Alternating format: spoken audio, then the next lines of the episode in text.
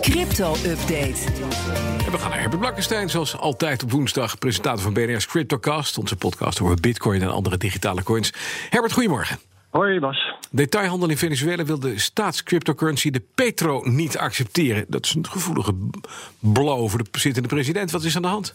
Nou zeg, eh, er is van alles aan de hand. Eh, die Petro, dat is een soort staatscoin. Waarover je altijd tegenstrijdige dingen hoort. Hij zou bijvoorbeeld een vaste wisselkoers hebben met de Bolivar, dat is de nationale munt. Hij zou gekoppeld zijn aan de waarde van de olie van Venezuela. Kan nooit allebei, want de Bolivar die heeft last van hyperinflatie. En in de praktijk is het bovendien geen van beide waar. Je weet ook maar niet hoe, op welke cryptomunt die uh, Petro is gebaseerd. Dat zou de Ether zijn, het zou de NEM zijn, de Dash. En zelfs uh, weet niemand of um, het wel een cryptomunt is met een blockchain, of dat het gewoon digitaal fiat geld is. Hm. Nou, in elk geval um, zouden dit jaar uh, de winkels in Venezuela die Petro moeten gaan accepteren. Maar nu zeggen de detailisten, de leveranciers hoeven dat niet.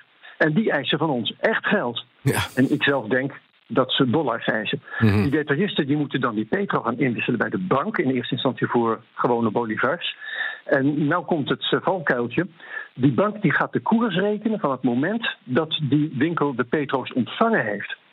En als die bolivar elke dag minder waard wordt, en dat is het geval, dan is hij dus vroeger altijd meer waard geweest dan nu. En krijg je als winkelier dus weinig bolivars voor je petro's. Precies.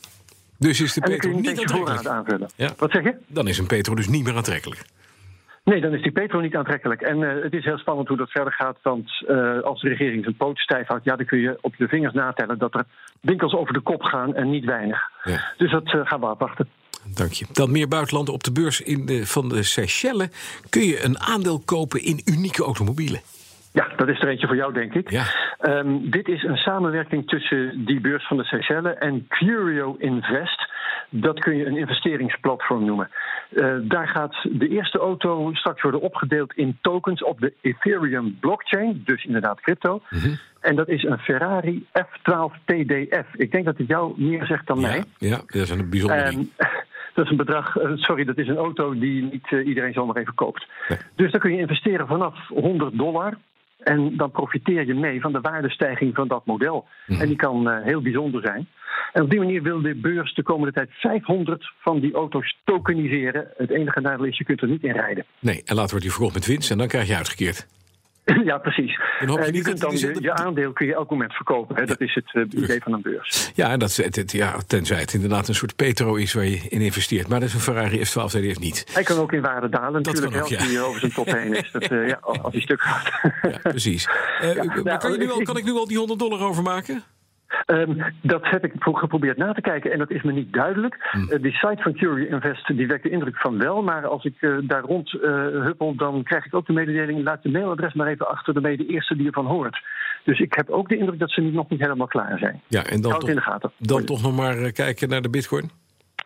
Ja, nou, um, dat heeft een zekere James Todaro gedaan. Dat is iemand die een cryptobedrijf erop nahoudt en blijkbaar tijd over had. Hij is gaan rekenen, hij vroeg zich af.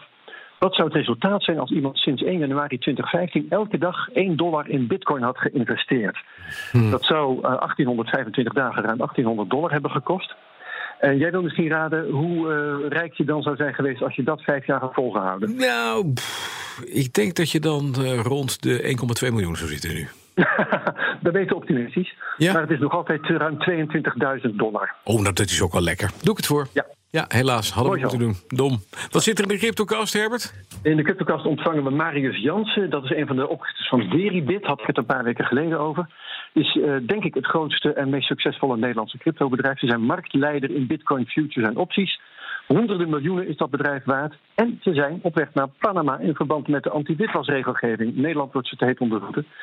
Uh, dus je begrijpt dat we die een hele hoop te vragen hebben. Ja. En morgen eind van de middag kun je luisteren. Dankjewel. Alle levering, afleveringen van de CryptoCast te beluisteren via de WNR-app, bnr.nl of je favoriete podcast-app. Je wordt Herbert Blankenstein.